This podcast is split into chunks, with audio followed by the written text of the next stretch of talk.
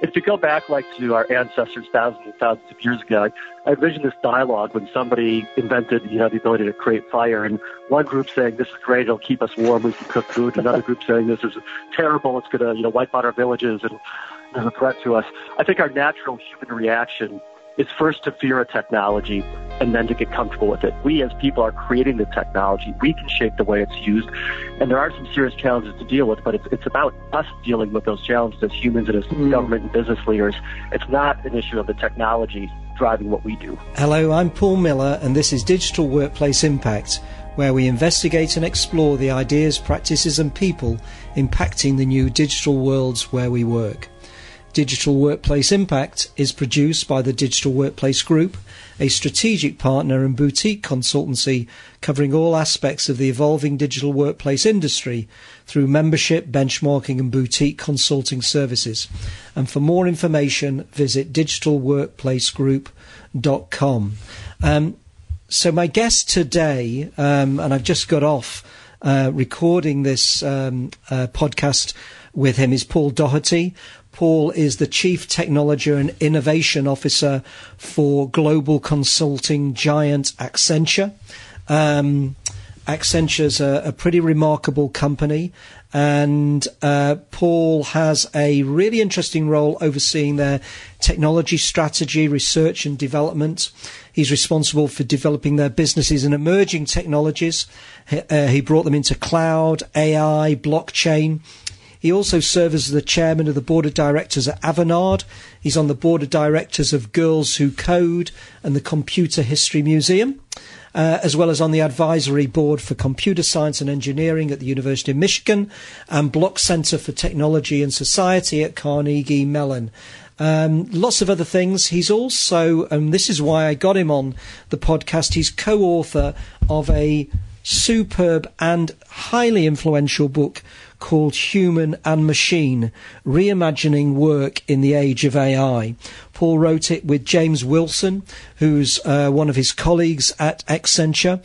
And um, we talked about some bits around humans and machines, but we got into a little bit around politics. We got into a little bit about education, um, kind of future of humanity, which I think was a good good conversation and uh, I was left really wanting to spend the rest of the day with Paul uh, as he uh, opens up this new uh, innovation lab in San Francisco. Um, anyway, hope you enjoy the episode. I suppose my first question, Paul, is, is could you just um, perhaps not just describe your role at Accenture, but I'm just kind of thinking about all the different things that you do as you go on your sort of various tours around the world and the people you interact with and the influential bodies and, and people. How do you see your your work and your role? Yeah, it's a, a great question, and it's uh, sometimes hard to understand. So I've got the role of Chief Technology Officer as well as Chief Innovation Officer at Accenture. And uh, it's it's just a, a, to say a super fun and fulfilling role. I uh, really love uh, all aspects of the role, and my role is really to if you combine those two roles, you know, Accenture is a digital company, a technology company, helping our clients apply technology to improve and change the way the world works and lives. And my role is to be the one looking ahead at the new innovations, the new technologies that are coming to make sure we're, we're building that capability and taking advantage of all the new technology in the capabilities we're building, the assets we're developing, and all the projects that we're doing with clients. So as part of that, I run our research and development uh, organization, which is uh, known as Accenture Labs, seven research labs around the world. I'm responsible for all of our partnerships with all of our tech partners, from the startups to you know the big tech companies you know, the Googles, Amazons, Microsofts, SAP, Salesforce, and companies like that. And um, and uh, also responsible for launching our new businesses, which probably takes, gets us to today's call. I launched our cloud mm-hmm. business a number of years ago, our mobility business, and also launched and uh, launched our artificial intelligence business. So, so that I mean that's a fascinating role. And how do you decide which things, if you like, to take most seriously? Because there's a lot of innovation in the world and there's a lot you could be focused on, but there's only a limited amount of resources and attention. How do you, how do you decide where to kind of um, focus and concentrate? Yeah, it is. It is a tough challenge, you know, and I think every company grapples with this. So what we did is we developed something that we call our innovation architecture, which is a way to knit together all these different groups we have. We're 469,000 people across Accenture working all parts of the world and all different industries and technologies. And our innovation architecture is a way to knit together everything from our very advanced thought leadership and research to our hands-on applied research in our labs to our investments in Accenture Ventures, our corporate venture capital capability, to, you know, to many other things at Accenture, so that we can look at an idea and trace it through and decide when is it time when is it time to study it, when is it time to get hands on, when is it time to take it to a client and do more with it. An example is like quantum computing, which we've been looking at uh, from a research perspective for over 10 years, studying quantum computing. About three, uh, about five years ago, we started actually doing some work, more hands-on work in quantum about three years ago, we made an investment in a quantum computing company uh, to, you know, to get closer to the technology. And two years ago, we did our first client project using quantum quantum computing. So that's an example of, of how we you know study uh, areas, you know, monitor them over time, and then decide when to place different types of bets to get closer to technology. Mm.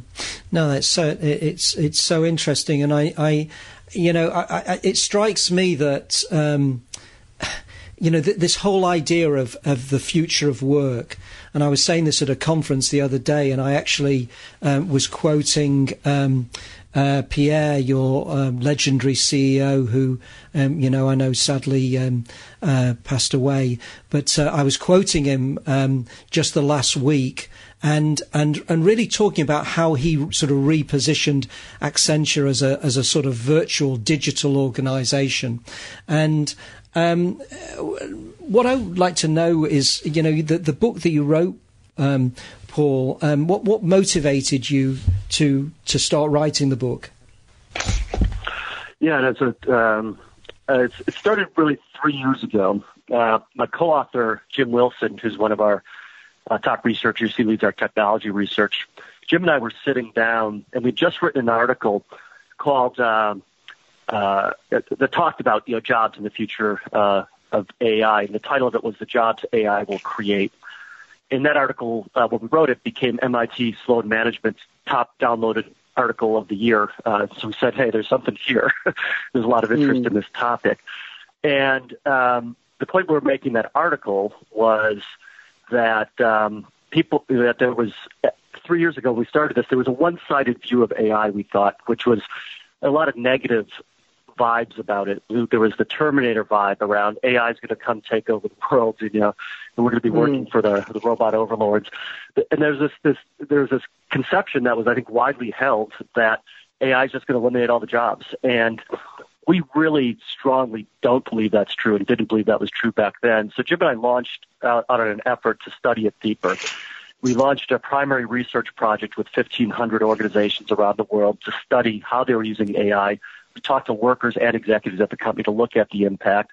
And we did a lot of you know, primary and secondary research along different domains. And the result was the book Human Plus Machine that uh, that we came out with, which really makes the case that yes, there's going to be a massive disruption to many people as increasing forms of automation like AI do disrupt jobs.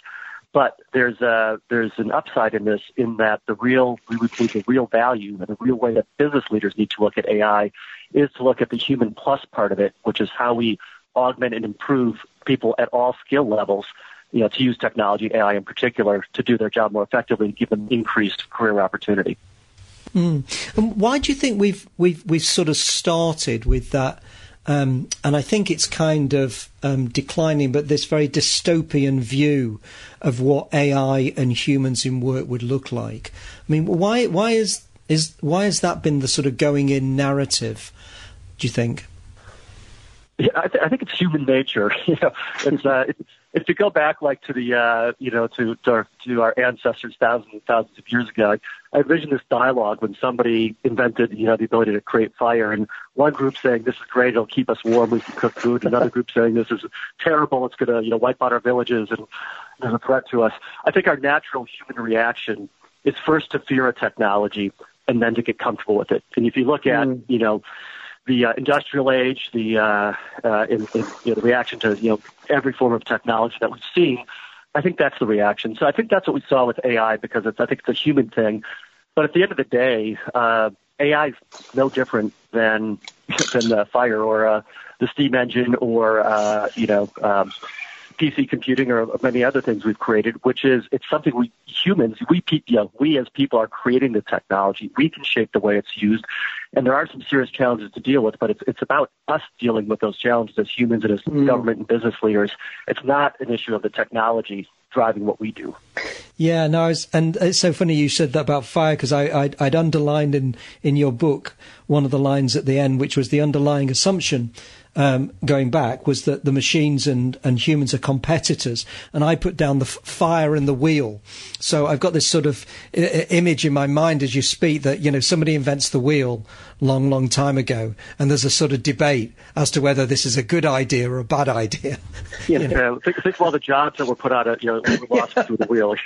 People carry yeah. around. Yeah. You know, so it, uh, it's the same. It's, it's true. Technology, tech, the definition of technology is it's things that humans, you know, we invent to make our lives better. You know, basically mm. what technology, you know, what technology is, it's tools. And every tool has an impact on us, on how we live, and has the impl- impact on generally simplifying or mm. improving life in some way. So and that's, AI is really no different. Yeah, and that's the interesting part, isn't it? I think there's a, there's a sort of sense that there's a kind of set future that we're just going to move into, rather than a future that we affect, shape, influence. And and I think one of the things that comes through in your in your wonderful book and an important book is this this idea is that we have agency in this and that actually uh, particularly the organizations that are getting this right um, see a uh, it's a kind of multiplier effect, isn't it? And I just wondered if you had a particular example that you really like of when of when the human and machine works in the way that you envisage and what the, the results of that are? Yeah, I think this agency point is a, is a really big point. That that is a key message that we're trying to get across the book is is the how AI is used is really up to us and how we do it. We wrote the book as a as a handbook. You know, we we we, we saw a, a gap in the literature out there, and and uh, understanding, we saw the opportunity to create Human Plus Machine, the book, as a guide to help people navigate this in the right way and, and help people make the right decisions. You know, an example, um, I'll give you one. You know, one uh, one good example is uh, is uh, Tesla recently with Elon Musk. If you're following the the rollout of his new mm. car, the production problems. Uh, yeah, Elon's commented on AI in a lot of different ways, but I think one of his best quotes. Uh, was uh, uh, it was humans. Uh, you know, I've concluded humans are underrated, was what Elon said. And what right. his comment was uh, mm. that he they had over automated the, the Tesla production process with industrial robots uh, without enough human, you know, human control and human intervention, and they and that was causing production problems and, and delays in their factories. They went and introduced you know many more humans along with different types of robots that were more you know collaborative and flexible, and that led mm. to much better productivity in the factory. We saw we write in the book. Uh, that's a more recent example, but in the book we write about the Mercedes E-Class factory, which did the same thing. They went from 80% automation and 20% human labor in their E-Class uh, producing their E-Class cars, and they flipped it to 80% human, 20% machine mm. because they realized that um, that uh, that was what was required to produce the the customization, the optionality in the vehicles.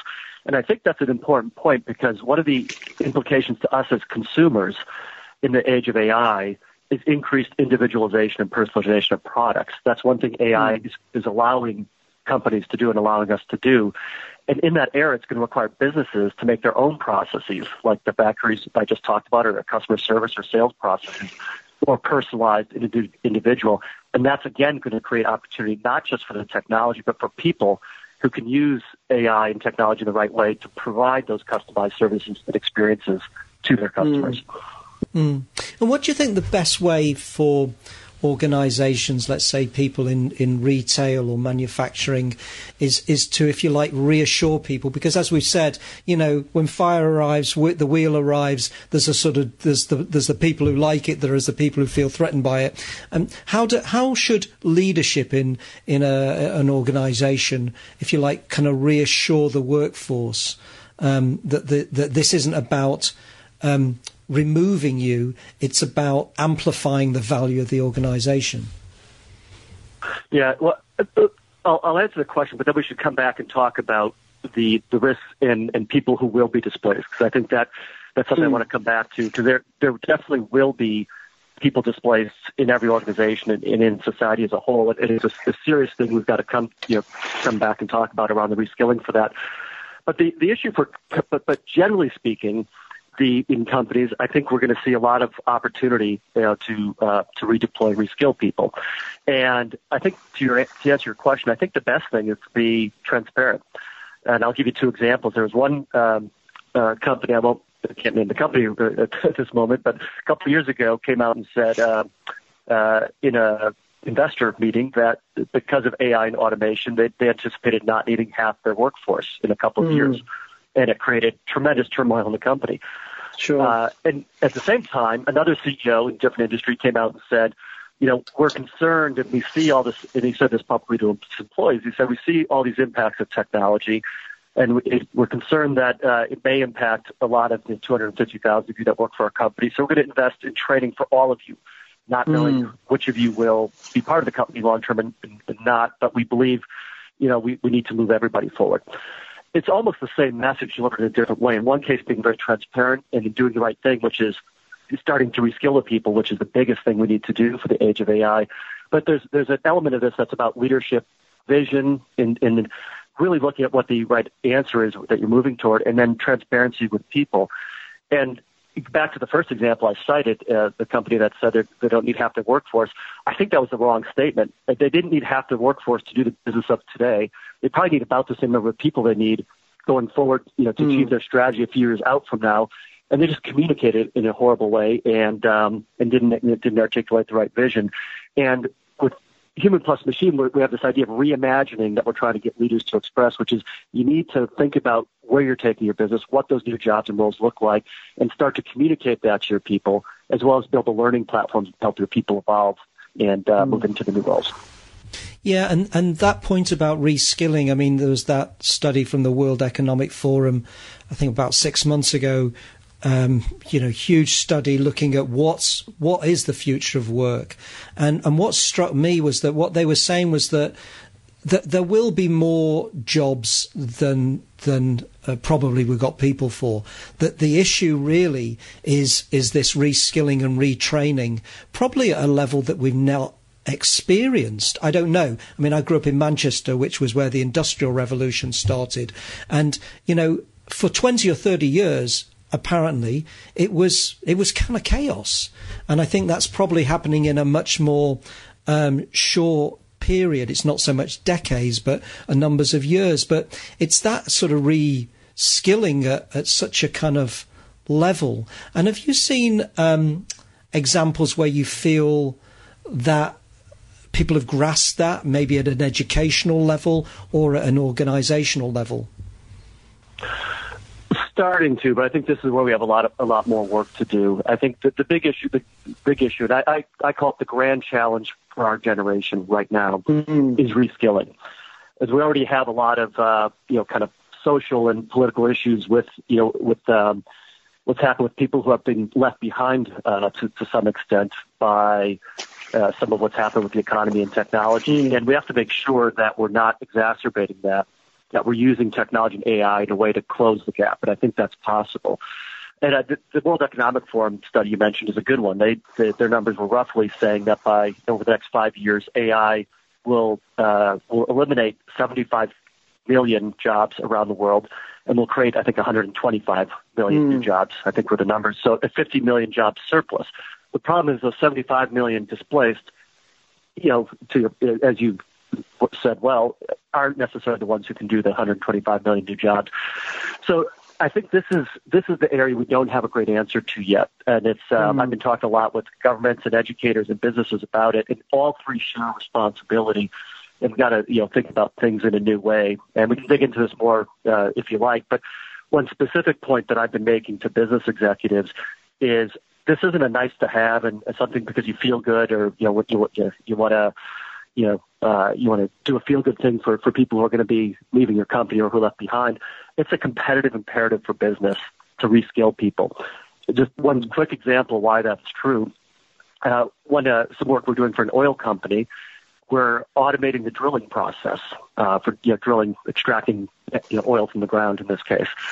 Mm-hmm. And it's a oil field services technician who used, used to work with their hands and think of wheels and pumps and things that they operated as they were operating drilling equipment. Now, with the reimagined job, there we have sensors underground that are feeding back information on the drill. We have a gaming engine that's used to create a visualization on a screen of what the drill's encountering underground, the torque, the tension, the heat. That's all visualized in colors and and you know, looks like a, a real image of the animated image of the drill on the screen, so that the technician can avoid breakage, increase productivity, and operate it far more effectively. You need his physical knowledge as a technician, and you need his digital skills to operate this new gaming platform. Essentially, that's just providing the visualization. If if, if that company, if, if if that's the way the job changes, and I think it will uh, in, in many companies, are you going to be able to go hire a gaming engine enabled, visualization literate, physical oil field services engineer? mm-hmm. I would argue yeah. no, that doesn't exist unless you create it. And mm. when we look at, in talking the book, and we look at these new jobs that AI is creating, it's very specific, customized roles that are changing so fast, to your point, because AI is impacting these jobs so fast. The market won't create the jobs, so you better reskill your workforce to do it. Those who invest in learning and reskilling platforms will have a competitive advantage because they'll be developing the talent they need for the future. Mm.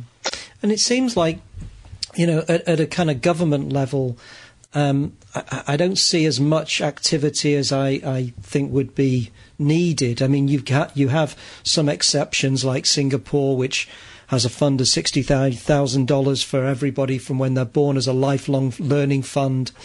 Um, you know, you see, you know, specific examples of organizations who are investing, but, you know, this kind of systemic retraining and reskilling um, I suppose governments are, are, sort of trying to get their heads around it. Um, and I just wondered what you thought. I, have got somebody called Andrew Yang coming on a, um, a kind of crazy thing we've got in a few few weeks called Digital Workplace 24, which is a 24 hour round the world digital workplace festival. And he's coming on, standing as US president next year. And his, his platform is around universal basic income and technology disruption. And and I just wondered whether you have a view on um, whether it's certainly catching on as an idea. This idea that we need to give people, if you like, a kind of foundation of financial security at some level while all of this uh, change happens. Yeah, um, just in specifically on Andrew Yang and the, and the UBI, I think he's uh, uh, uh, I think he's doing a great service in raising awareness and attention to the issue. Um, so uh, so it's great you're having him on the on the program. Uh, the the ch- challenge with UBI is um, I think it's it's uh, it's it's a part it it's a part of a solution, but it's not the whole solution, and it, it's not uh, and you got to think about it very carefully. I don't believe we need a hmm. UBI, universal basic income, for every person. What we need are targeted uh, investments in people who need the new skills, and that's why hmm. I, I, question, I challenge the word universal in UBI because I don't think it's universal. There's many people who are just fine. Uh, yeah. are going to be fine or are going to rely on existing mechanisms. We really need to target the assistance. And the assistance really needs to be about education and investment in people, not income because I think the big thing we, the big thing that's sometimes overlooked with work is its meaning and purpose and dignity that it provides mm people with. And just writing people a check isn't going to resolve that unless we also deal with the education and reskilling. So I, I believe that we do need increased investment in people, some form of redistribution for people who need the skills, but I don't think universal is the right way mm to do it. And I think if we're only thinking about the check, we're gonna we're gonna have a big problem because we need to also restructure education, other government incentives, and corporate learning. A couple things that I've been talking to governments about that I believe we need to do is we need to relook at tax policy. Tax policy currently in many countries incents capital and physical plants, and mm-hmm. it disincents human investment because it's expense versus capitalized and depreciated. There's mm-hmm. some basic changes I think we need to look at the tax code in this era of rapid job change. Why do we have uh, incentives around industrial age, things like capital plant and equipment, rather than incentivizing the investment, you know, through the tax code investment in people. That's a change I've been talking to, you know, to some governments about. We need to restructure education grants, which are most education incentives in countries are geared at young people entering the workforce. We need to look at redistributing government aid so it's distributed throughout the career at different points when people need uh, reinforcement new skills throughout their career because they're going to incre- encounter the need for learning and challenge, you know, challenges and uh, skilling throughout their career.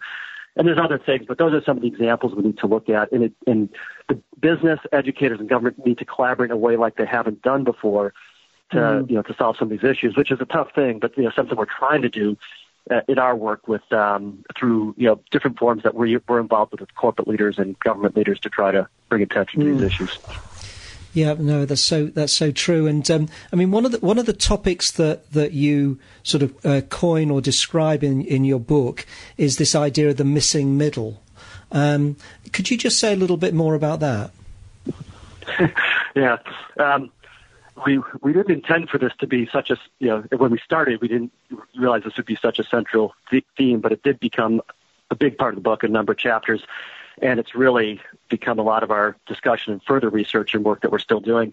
So the missing middle is making the point that, uh, well, first of all, we, we we, did a lot of research to look to look at what the new jobs look like because we believed unless we could show people what the characteristics of these new jobs, they wouldn't be able to reimagine their business, look to the new jobs, and start to reskill their people. So the missing middle is our attempt to define what the new jobs of the future look like at this early stage. And it's not perfect, but I think it's a directionally correct road, uh, roadmap. Missing the missing part of missing middle means it was missing from a lot of the discussion. People weren't yet thinking or talking enough about the new jobs that exist. And middle means it's the middle in between humans and machines. And if I could rename artificial intelligence, I'd rename it to collaborative intelligence because it's not about artificial. Mm. It's about creating, it's combining the best machine intelligence with, with human intelligence in a collaborative way. Mm. So the missing middle is a framework for collaborative intelligence and, and defining the jobs, you know, the collaborative intelligence required for the jobs of the future. We believe there are, you know, tens of millions of jobs that make up the new future. And there's, there's six categories. I won't go through them all in the, because of, you know, time here. But there, one of the things that's unanticipated is we, we outlined three categories of jobs that um, are are completely new and novel that are needed because of how AI works. For example, trainers. And I'm not talking about ta- trainers who tag data for machine learning algorithms. I'm talking about behavioral and personality trainers for virtual agents, which is a job needed at scale in many organizations to make sure that as AI becomes your brand, as your chatbot represents your company, and AI literally is your brand, how do you make sure your brand is represented properly? It's not a technology skill, it's a behavioral and human skill in shaping the AI to the right tone, the right values, the right purpose, the right way to answer questions, et cetera. That's one example of many. And I believe that'll be an at-scale job not too many years from now, just like in 1996, before the inter- you know, internet was at scale, nobody anticipated millions of search engine optimizers, web designers, uh, eBay, you know, eBay uh, commerce merchants, GoDaddy web, you know, uh, web hosters, et cetera. In the same way that we didn't anticipate those jobs 20 years ago at the start of the internet, there's going to be you know, tens of millions of jobs in these types of categories that are created as we look at the scaling out of AI. Mm.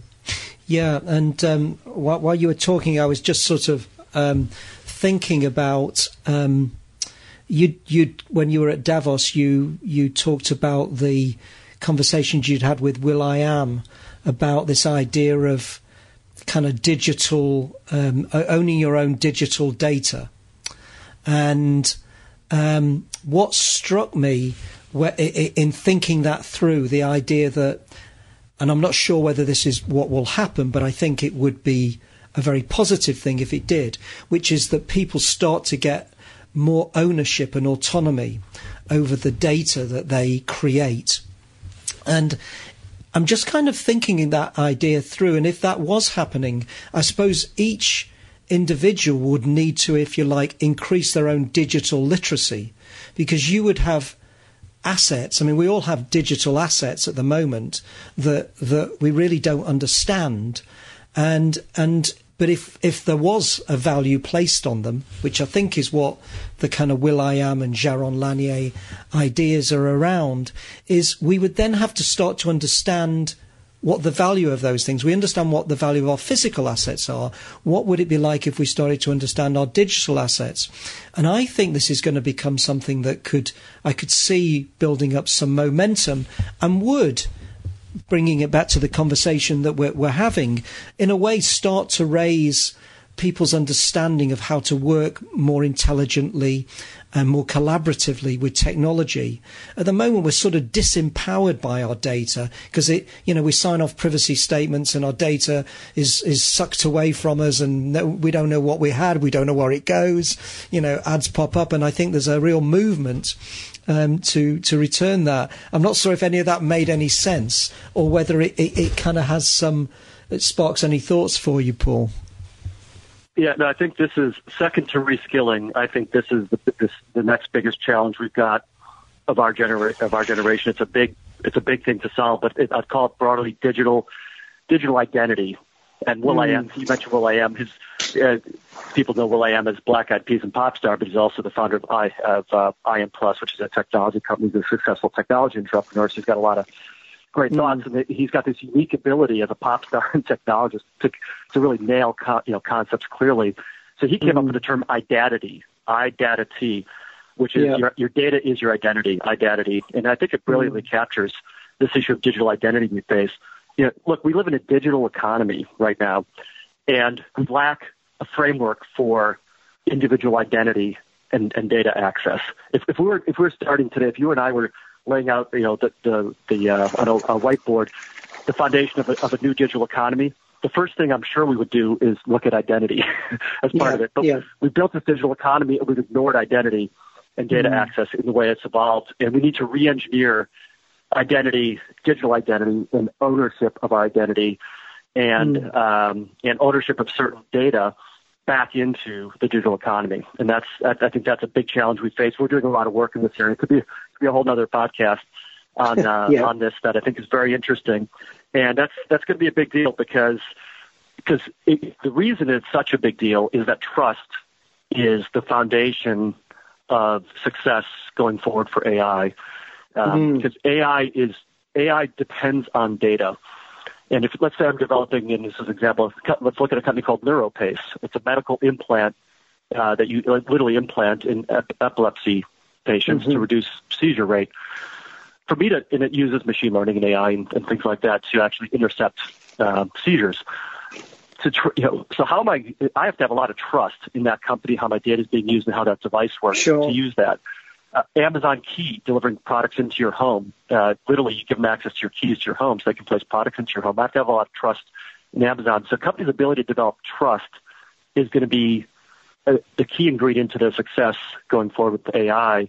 And at the heart of trust is, uh, you know, my own identity and whether I'm comfortable that my data and my information is being used right. And with AI, companies are going to be just like Amazon's getting into your home, NeuroPace mm. getting into your body. Companies are going to be getting increasingly uh, invasive in the information they want to deliver the quid pro quo of more personalized, individualized services for you. And those that mm. develop trust are going to be successful. Those that that um, devalue trust or violate trust are going to be left behind going forward. And that's why I think we're seeing a great shaking out that's starting to happen. And uh, these frameworks around identity and data ownership and data access, I think, are really critical going forward. Yeah.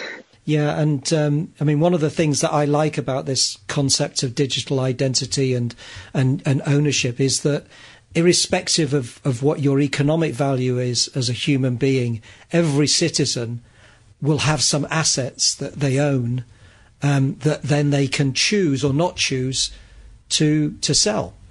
And, and they will have some agency in it. Um, so so just kind of rolling forward, let let's say that um, organisations and governments um, really, as I think they're hopefully starting to, and and helped on by you know important contributions like yours. Um, let's say they start to get this right in in ten years' time. What will we see more of? that that is sort of thin on the ground now in terms of this collaboration and and working together of of humans and machines? I think we'll see some dramatic changes in experience and in, in the way we experience things. And if I had to single out one word, it'd be experience. And if I had to single out one category of jobs and things that I think is going to be massive in the future, it's experience shapers, those who can combine an understanding of human behavior and technology. Uh, we call it experience design and goes under under terms like that today. But I think that field's going to broaden mm. and expand dramatically going forward because we're the, the technology. This is technology that's changing our human experience. It's not just a you know a new device we're selling somebody, and that shaping is going to be key. So you get so, but to my point, I guess on the experience, I think ten years from now, um, we're going to be, I think, very comfortable with uh, with our own personal wingman uh, AI enabled assistant that's going to know a lot about us, that we're going to trust mm. a great deal, that's going to help us be a lot better in a lot more productive way. You know, think about what you do right now with our with the super technology we have. We we stand and you know, we kind of walk down the street typing with our thumbs on a little piece of plastic, bumping into street signs because we're not looking up mm. to try to access information. It's tremendously powerful this technology we have, but it's it's incredibly primitive and we're subservient to, to this technology and using it in such an ineffective way right now that AI, I think, is going to unleash an ability for us to interact in a much more human fashion. So I'd look out 10 years and say, and this is an, an indictment on any particular device company, but I, I think, you know, the whole smartphone concept is a transitional technology. Smartphones mm-hmm. have only been around 10 years. But look out 10 years from now, I think we're going to, you know, the smartphone probably will still exist, but it won't be the be all end all that we spend hours of our day using We'll be interacting in much more human natural ways with technology and that'll that'll impact you know many businesses it'll impact us as consumers and it'll have big implications on who's successful going forward. So I, I don't think the future is about a thousand different companies with their own digital voice and digital personality and a tower of mm-hmm. babel that we as humans have to try to navigate and talk to you know a thousand or ten thousand different personal agents. I think we're going to have some companies, you know, competing to be your assistant. And that'll be, you know, that'll be a very interesting future. And this idea of identity and ownership becomes a very important issue mm. as we look at how that future plays out. And, and to me, that creates a whole new generation of companies. The current, all, all the people we think of the current, of the current winners in technology, I would say came out of the app economy, the app mm. economy, which was the, the smartphone plus 4G created the app economy, and everybody would think of, you know, it created uh, Google Maps online, it created Uber, it created Airbnb, all the companies we think of, uh, Instagram, all these great services. I think it, I think its uh, success going forward is going to be very different. It's going to be a 5G mm-hmm. world plus AI in the experience economy. And the companies that are successful going forward are going to be a lot different than what we've seen. Mm-hmm. And I think one of the ideas that's been sort of mooted, but I don't personally think is going to happen, and um, I'd be interested, you know, as we come towards the end to find out what you think. Is that there's a view that you know, well, the technology just gets better, and, and then we don't have to work. But th- the way I feel about it is that work is sort of fundamental to to human. And you said it gives us meaning, purpose. I think work can come in lots of different shapes and forms, but you know you know, it's something that, that brings meaning to our life and is, is something we should we, we, you know, I can't envisage a world without work. Um, maybe I'm missing something. Yeah, and I'm getting out of my wheelhouse on this one a little bit, but I'll give right. you, I'll give you my, my thoughts on it. Um, you know, the idea of like nine to five, five days a week, every, you know, the way we think of work today, I think will be reshaped dramatically. I think it already has. You know, the mm. work, uh, you know, technology has allowed work to be much more pervasive. Uh, you know, and, and work happens in a lot of different ways. But still, generally, we think nine to five and you know traditional work, and I think that'll change dramatically. Uh, I think there's a lot of um, if you think about the impact of the technology, uh, one of the things we haven't talked about, a lot of the impact AI is going to, I think, create whole new industries around service professions, around care, to deal with things like aging demographics, mental health issues, you, know, you name it, healthcare. There's so many unmet needs in the care areas that AI will mm. create that I think that's going to create new professions that we haven't thought of, but they might not be the standard work we think of, but people applying their skills in new ways. So I think work will transform um, dramatically. I think we need to think about how that impacts organizations and such, but I, I don't know all the answers there. I'm reading a lot and studying that a lot right mm. now. I think that's more like a 10 year plus change uh, rather than a, you know, now to five year change mm. in terms of that broad restructuring. But, uh, I think we do need to hmm. rethink that as we get out a little further. So, just just as as we end, what what particular book are you reading at the moment that's that's making an impact on you? I'll, I'll, give you uh, I'll give you two. One is uh, uh, what, uh, one of my favorite authors is a science fiction author named Neal Stephenson. There's a quote from him in the front piece of my book. Uh, he wrote Snow Crash, invented the term uh, cyberspace, etc. Oh, oh God! I wondered where that quote came from. Yeah, yeah, yeah. yeah. So uh, he's a he's a phenomenal uh, science fiction visionary and writer, and he just wrote a uh, uh, a, a new book called uh, uh, Dodo. It's about it's about combines AI and quantum computing and time travel and a variety of things, looking at how wow. things you know might uh, might happen. It's just science fiction, but it's very entertaining and gets into topics I like. So that's uh, a very interesting book. The other one I'd really recommend that I think is is a great book right now. It's been around. This one's been around for a little while, but it's called Age of Discovery, which I'm just making my my way through, which is looking at the current period we're living in, making the analogy that this is like the change we went through from the Middle Ages to the Renaissance, and drawing mm. the parallels back and forth. It's a fascinating set of parallels around everything from the social and political issues we see to uh, economic issues we see to you know to technologies that that change the landscape then, and it's mm. a fascinating you know thought exercise on on what you know kind of where that went and will we see some of the same changes uh, going forward in our society. Great. Well, I'll look, I'll look forward to. Um, I've I've heard of the second book. Um, haven't read it, but I know I've, I've had it re- heard it recommended. And um, thanks for the reference to, to Neal Stephenson. So, so a question I'd love to end with, Paul, is um, so what's a what's a perfect working day for you? What's what's happened if you, at the end of the day you say that was just as as good as it gets? Maybe it was just a, a great day at Davos, or I don't know. But um, what what's what are the ingredients of a perfect working day for you? Yeah, to me it's a mix. You know, I, I have kind of a, I mean, I've got a really fun job. I, I had the privilege to the great privilege to have the role I have working at an organization like Accenture in these areas that, that I've got uh, responsibility for. A perfect day for me. I think today might be a perfect day. I'm shaping up for. a Great discussion. Great discussion with you in the morning. I love you know, thought-provoking discussions like the one we're having now. Uh, I'm going to be meeting with a lot of our people across all levels, from you know new people to senior people at Accenture, and a new innovation hub we're launching here in San Francisco. And I love spending time with our people and hearing what's on their minds. That's how I learn, you know, what's happening. So it's great for me, and kind of I could kind of share and teach, you know, share and teach with them a little bit of, you know, what I'm uh, what I'm up to. And then we have a big uh, client event. We're going to bring together a lot of our clients and tech industry influencers and tech partners together for a big event um, in the evening, talking about technology direction and where it's going. And that mix, I, I just love. I love spending time, thought-provoking conversations like this, talking mm. to our hmm. people, and then yeah, bringing together uh, groups, uh, you know, externally and sharing, and sharing and debating and discussing some of these uh, some of these ideas.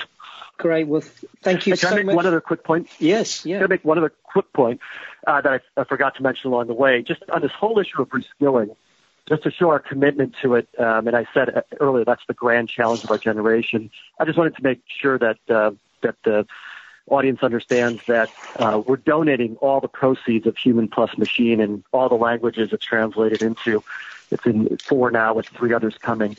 Uh, to to nonprofits that are dealing with mid-career reskilling. So all the profits don't go to me; they don't go to Accenture. They go to nonprofits supporting mid-career reskilling because we think that is the grand challenge. We think they're underfunded. We've already been able to have a you know, good impact with that. And I just wanted to, you know, to make the point that that's uh, that's what we're doing with uh, Human Plus Machine. Yeah, and thank you so much for mentioning that, Paul, because I'd made a note to myself, which I'd completely forgotten, to um, uh, make the point that you're donating your net royalties to fund education and retraining programs, and we'll put that in the uh, the show notes, Paul. And um, thank you so much for your time, and thank you so much for a fascinating conversation. And and uh, I, I want to spend the rest of the day with you going to the new lab in San Francisco. That's a great, great start to my day here on the West Coast. Uh, great well, conversation, Paul. Thank you, thank you so much, Paul. Digital Workplace Impact is produced by the Digital Workplace Group, a strategic partner and boutique consultancy supporting more than 100 leading businesses and public institutions to advance their intranets and broader digital workplaces through benchmarking, research, and practitioner expertise. For more information, visit digitalworkplacegroup.com.